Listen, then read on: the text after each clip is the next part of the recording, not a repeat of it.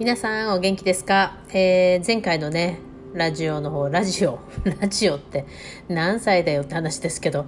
えー、前回のね、ポッドキャストも皆さん結構聞いてくださってこの何日かで嬉しいです。ありがとうございます。えー、今日ね、いろいろとちょっと今日はずっとコンピューターの前に向かって、あの、前にね、スクールやってたんですけど、オンラインのスクール。それをちょっとリニューするのに新しいサイトにお引越ししました。で、ウェブサイトの方から私のビューティーエレメンツダッシュハワイ .com の方から、えー、オンラインスクールの方に飛べるようにはなってるんですが、今はね、まだね、1講座しか載せてないです。あの、一番人気だったんで、とりあえずそれを先に載せておこうと思って、で、値段も今まで99ドルだったんですけど、今49ドルに落として、それでね、皆さんにどんどん、この、逆に時間がある方もいると思うんで、電車の中で聞いていただいたりとか、あと暇な時にね、ちょっとこう筋肉の勉強したり。で、今回19目かな。えっ、ー、と、全部で。で、一応その使い方、簡単にね、これ聞いてる方で全然オンラインスクールに興味ない方、ちょっとごめんなさい。えー、まずは、えー、PDF のファイルが一緒にアタッチされてますから、それをダウンロードするなり、プリントアウトするなりしながら、一つずつあのビデオを見てもらうといいです。で、ぜひもしお友達でね、エステティシャンの方がいたり、セラピストの方がいたら、ぜひ、あの、このビデオ本当に、見てもらいたいなと思います。あの、このビデオを見て筋肉とかリンパの流れをしっかり知ることで、本当に次のステップのエステティシャンとかセラピストになれるぐらい。要は、この筋肉を知っておかないと、やはりお客さんへの満足度もやっぱり減るし、え、のフェイシャル、あのフェイシャルをやって、その長持ちしない。その日はいいけど、そっからどんどん肌の調子が良くなったり、オイルのせい、あの、なんて言えばいいんだろうな、オイリー肌だった人が、オイリー肌じゃなくなったりってことが本当に起こってるので、まあ、そういう意味でね、ちょっとこう、お肌再生のためにやるマッサージですから、フェイシャルマッサージっていうのは、ただ単にリンパの流れをちょちょっと整えるようなフェイシャルだったらやらない方がいい。自分でやってる方がよっぽど流れます。で、まあ、そこを改善するためには、やはりリンパの流れ、リンパのことをよく知ってなくちゃいけない。どういうふうに流れてるか、どんな速さで流れてるか。あと筋肉の位置ってやっぱり、私いろんなエステティシャンの方の本見たんですけど、本当簡単にしか書いてないです。なので本当に深部まで学んでいただけますから、この機会にぜひ、あの、49ドルの時に買ってみてください。で、まあ、ここから本当に普通にポッドキャストの話するんですけど、まあ、今 YouTube もね、昨日、昨日上げたのかな？デリケートケアのお話？まあ、デリケートエリアの話ってなかなかね、友達とか親とかにも話せないんで、あの、ビデオの方ちょっと上げたんですけど、ぜひ、あの、お時間ある時にチェックしてみてください。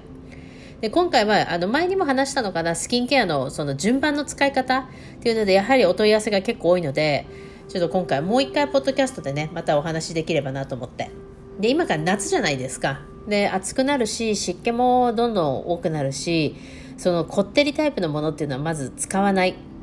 で、日差しが強くなるにつれて、つれて、本当に UV ケアっていうのはしっかりしてほしいなと思います。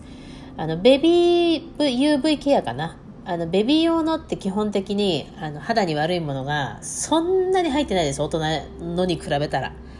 ただまあ、お化粧する方とかはね、どうしてもそんなこってりしたの使えないので、お化粧する方は本当にスキンケアシンプルにして私がいつもおすすめしてるのは、まあ、パウダーとかね最後のこうお粉に SPF の UV ケアが入ってるタイプのものを使った方がいい。あのそっちの方がお肌にもライトだしそのニキビのね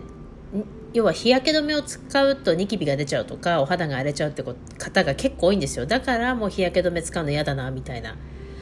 そういう方はもう絶対にその最後のパウダーとか逆にファンデーションとかに日焼け止めが入ってるタイプ。でもねパウダーが本当はベスト。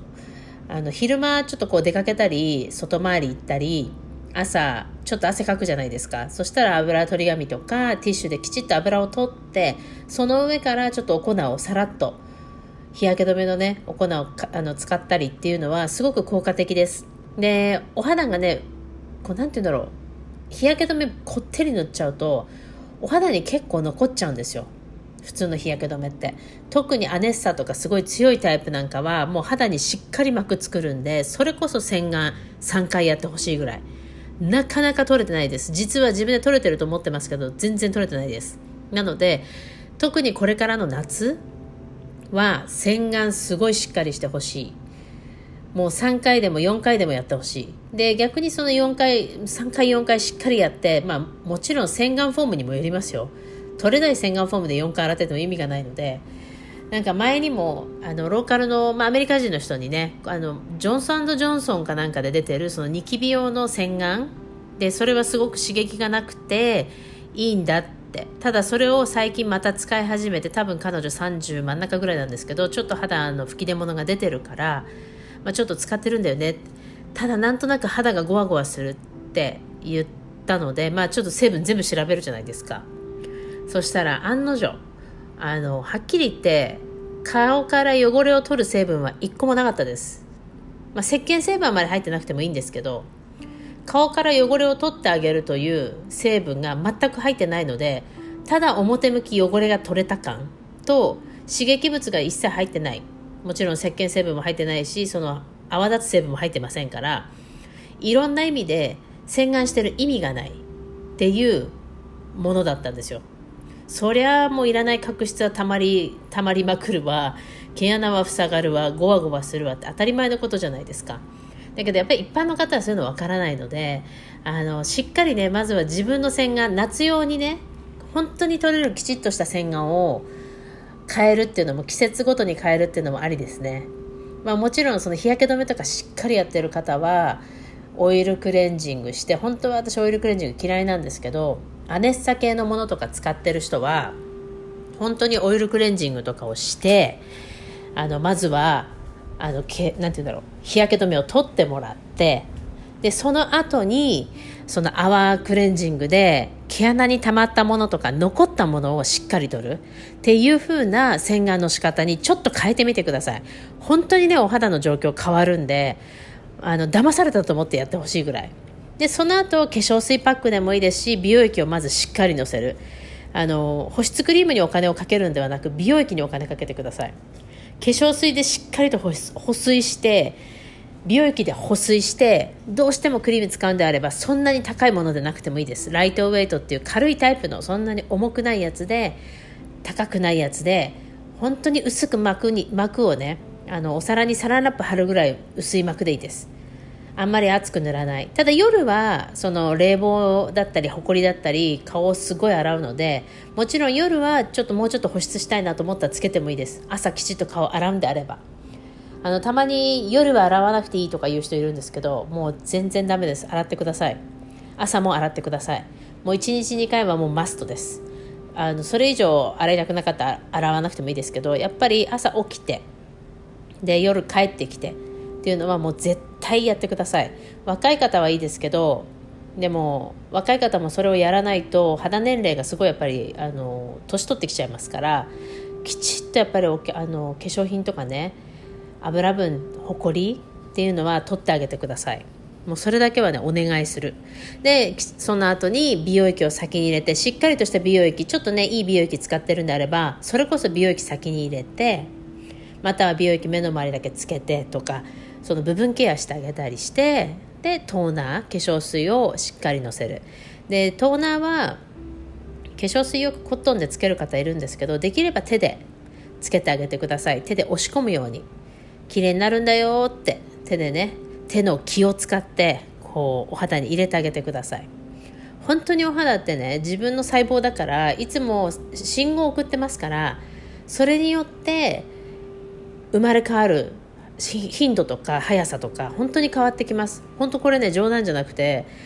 私も実際そうだなって自分で実感してますしあとやっぱりねビタミン C 特に夏場はしっかりとビタミン C を取ってください。ね、ビタミン C を取ってお肌のケアっていうのをしっかりした方がいいです。やっぱりシミが出てこないようにとか今あるシミが濃くならないようにとかっていうのをちょっとね気を使ってみたらいかがでしょうか。ではちょっと夏のケアって感じで、まあ、簡単にね夏に向けてあのスキンケアの使い方とか洗い方。でもし何かねまた個人的に質問があればいつでもインスタの方からでもご連絡いただいてもいいですし、ウェブサイトの方からのお問い合わせでもいいですし、あとはまあちょっと時間がかかるとか、いろんな自分のスキンケアも全部チェックしてほしい。あとお顔のマッサージとか、毛穴の状況状況とか、いろいろ見てほしいなって思うときは、オンラインのカウンセリングからお申し込みいただいてもいいですので、ぜひ、あの、こちらの方にご連絡ください。ではまた次回のポッドキャストでお会いしましょう。